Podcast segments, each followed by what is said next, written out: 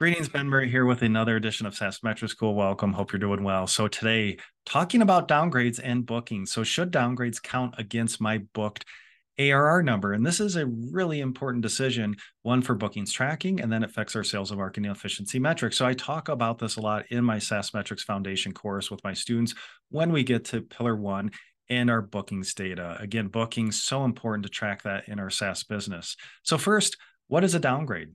Well, a downgrade is when a customer is, for example, paying us 10,000 a year and we go to that renewal point and they drop seats or they drop modules and now they're paying us $8,000 a year. They're still a customer, but now we have a net downgrade of $2,000.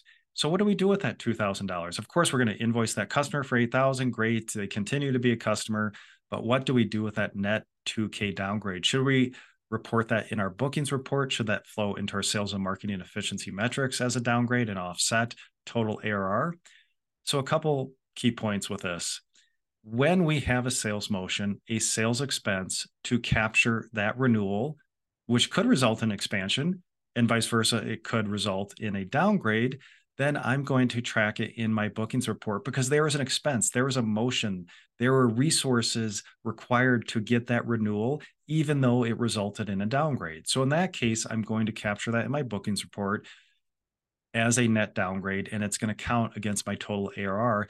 And it's going to flow then into my sales and marketing efficiency metrics, specifically into the cost of ARR and the cost of expansion ARR because we're trying to get expansion ARR. There was a sales expense, there was a go to market motion there, but it resulted in a downgrade, unfortunately. Of course, on the flip side, we could have expansion.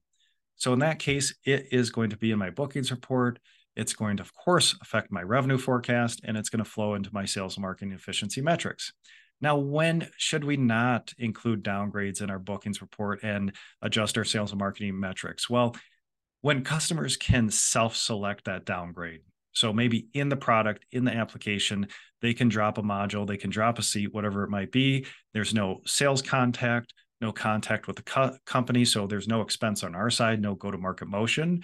Then I'm not going to ding my net ARR number, my total bookings ARR number with that downgrade. Now, of course, I'm going to track that potentially through my MRR schedule, but it's not going to count against my bookings because there's no expense.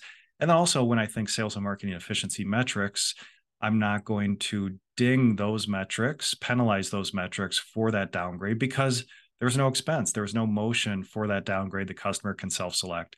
So, just high level criteria that I look at w- on whether we should include downgrades against our total ARR number, and then also how it should influence our sales and marketing efficiency metrics. So, I hope you enjoyed this episode today. Again, if you find value in these episodes, I'd love a rating and review. Take care.